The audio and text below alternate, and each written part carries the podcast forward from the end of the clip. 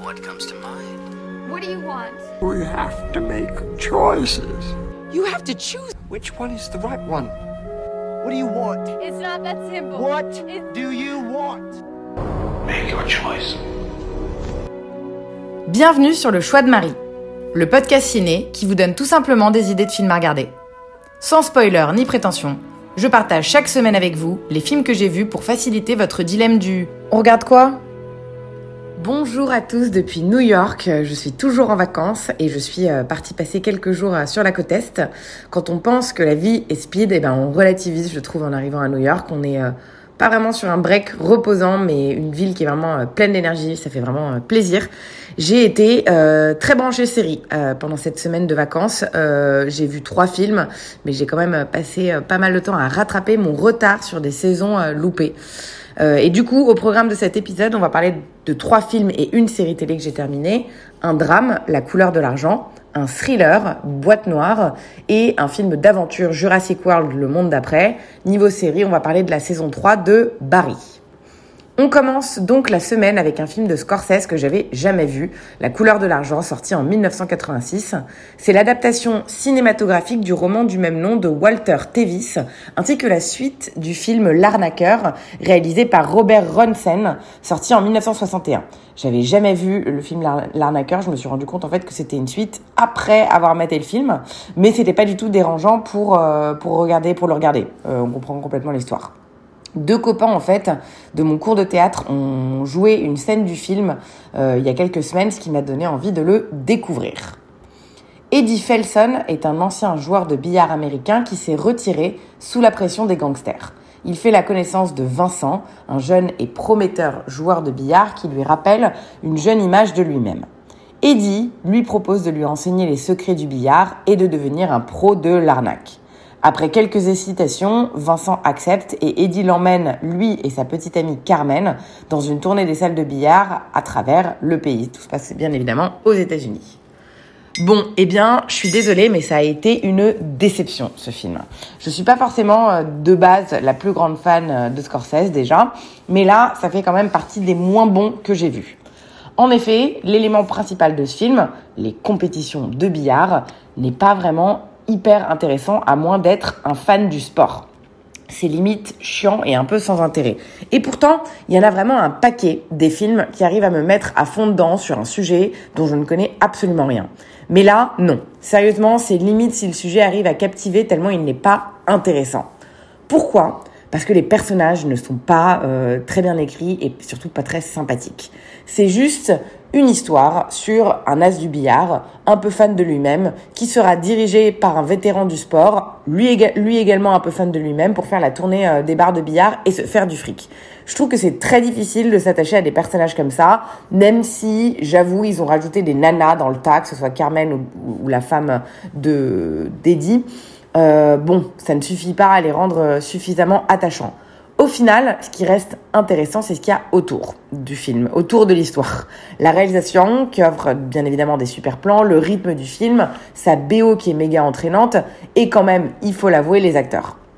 Paul Newman et Tom Cruise dans les deux rôles principaux qui forment une paire hyper intéressante. Deux stars de deux générations différentes. Paul Newman est parfait dans ce rôle d'ancien. Il a gagné l'Oscar euh, du meilleur euh, acteur pour ce film et je crois que c'est son seul Oscar. Je regrette de ne pas avoir vu euh, l'arnaqueur avant, même si c'était pas compliqué à la compréhension, mais peut-être que j'aurais eu du coup un poil plus de sympathie pour lui. Tom Cruise joue au kéké, comme souvent dans ses tout premiers rôles. Ça peut être agaçant par moments, mais moi je le trouve assez bien casté dans ce rôle. L'atmosphère est assez machiste et il faut dire ce qui est. Euh, Marie-Elisabeth Mastroianno euh, et Hélène Schaeffer sont vraiment euh, très très secondaires dans le film. Au final, je sais pas trop quoi dire dessus. C'est ni catastrophique, ni vraiment bon. Je regrette pas de l'avoir vu, mais j'irai pas jusqu'à le conseiller et certainement pas jusqu'à le revoir. La couleur de l'argent, si vous avez envie de le voir, est dispo en VOD sur Apple TV, Orange, Canal et Amazon. On enchaîne avec un film que j'ai maté dans l'avion. Une session rattrapage, Boîte Noire de Yann Gozlan qui est sorti peut-être une semaine après que je déménage ici, donc je l'ai loupé au ciné. J'en ai entendu des merveilles, alors euh, je m'y suis collée dans l'avion, c'est un peu maso, je sais, mais pourquoi pas? C'est le quatrième long métrage de ce réal qui nous propose ici un film d'enquête qu'il a coécrit avec Nicolas Bouvet, Jérémy Guez et Simon Monterou. Mouterou, excusez-moi. Que s'est-il passé à bord du vol Dubaï-Paris avant son crash dans le massif alpin? Technicien au BEA, l'autorité responsable des enquêtes de sécurité de l'aviation civile, Mathieu Vasseur est propulsé, enquêteur en chef sur une catastrophe aérienne sans précédent. Erreur de pilotage, défaillance technique, acte terroriste, l'analyse minutieuse des boîtes noires va pousser Mathieu à mener en secret sa propre investigation. Il ignore encore jusqu'où va le mener sa quête de vérité. Le film commence hyper bien. Montée en tension progressive, établissement des relations entre les personnages hyper efficaces, enjeux clairs et bien définis. Vraiment, tout est réuni pour qu'on soit à fond dedans pendant les deux heures de film. Malheureusement, il ne gagne pas assez en profondeur et en intensité. Et il a tendance à même traîner un petit peu autour du cerveau de son héros plutôt qu'à construire une histoire crédible et vraiment prenante. Je pense que c'était un parti pris de rester très focus sur Mathieu et sur son cheminement de pensée. Mais du coup, c'est très bavard comme film, il nous explique tout plutôt que de nous le montrer. Le film superpose les interrogations et loupe parfois l'opportunité de montrer de bons gros morceaux de l'enquête pour qu'elle gagne en crédibilité et en intensité. On veut voir au cinéma, on veut pas uniquement entendre des personnages nous expliquer les enjeux en fait se renouvellent assez rapidement, donc on perd un peu d'intérêt. Et j'étais même pas euh, forcément très très contente et soulagée par le dénouement à la fin. C'est dommage parce qu'il y avait vraiment plein de bonnes idées, notamment euh, tout l'arc de suspicion avec sa compagne. Et puis, le fait de s'abriter dans la psyché d'un seul personnage invite inévitablement euh, la confusion à se manifester, même pour nous, spectateurs, et ce dans le bon sens du terme. Les bonnes idées sont bien présentes, mais elles s'éparpillent et le tout manque de stabilité et de cohérence.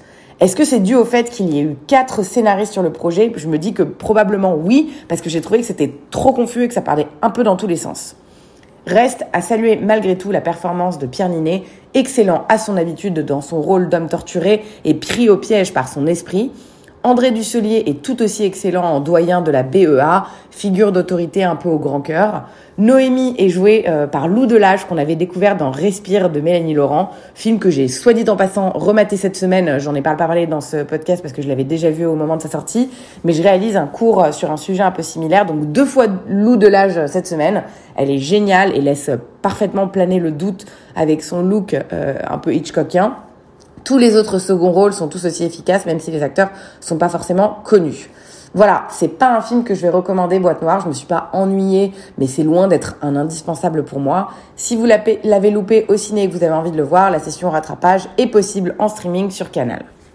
Dernière sortie ciné euh, de la semaine et pas des moindres, Jurassic World, le monde d'après film américain de Colin Trevorrow.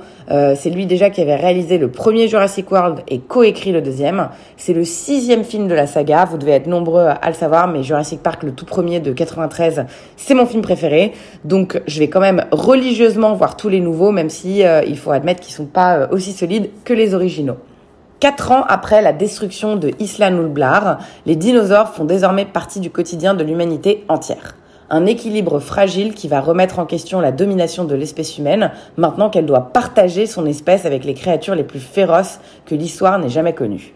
Claire Deering et Owen Grady vivent aujourd'hui dans une cabane isolée dans les montagnes de la Sierra Nevada, s'occupant secrètement de Maisie Lockwood, la petite fille cachée et clonée de Benjamin Lockwood.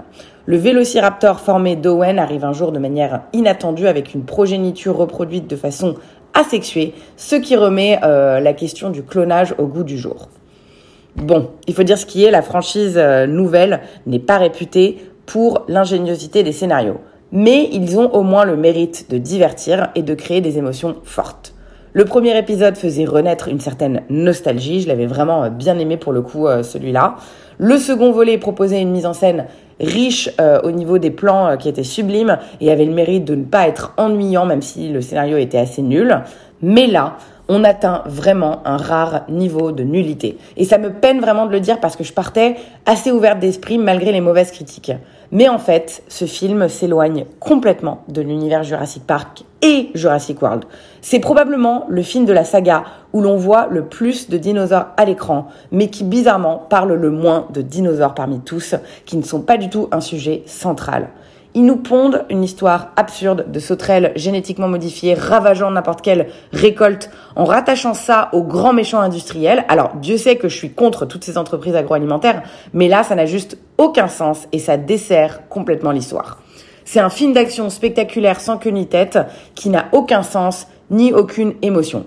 Pas un seul des personnages n'a un arc narratif solide, que ce soit l'ancienne ou la nouvelle génération, et c'est terrible, mais je pensais que j'allais être touchée par la réapparition des trois personnages principaux du premier, qu'on voit dans la bande-annonce, et la bande-annonce était hyper bien construite, mais il y a rien, il n'y a pas une once de cœur et de crédibilité, c'est vraiment terrible, du gâchis, et je vois vraiment ça comme un coup de poignard sur la saga euh, Jurassic Park. Le cast, on le connaît, mais c'est vraiment euh, tellement mal écrit qu'il est impossible d'apprécier leur performance. Je vais pas m'amuser à les descendre un par un parce que ce sont vraiment des talents que j'apprécie en temps normal, vraiment. Mais là, c'est juste nul. Ils sont très caricaturaux dans les personnages qu'ils viennent jouer. Bref, ça se comprend et ça s'entend. C'est une énorme déception, euh, ce nouveau Jurassic World que je recommande clairement pas. Il est sorti en salle le 8 juin. Vous avez encore euh, largement le temps de le voir en salle si vous voulez, mais c'est honnêtement 2h30 de perdu.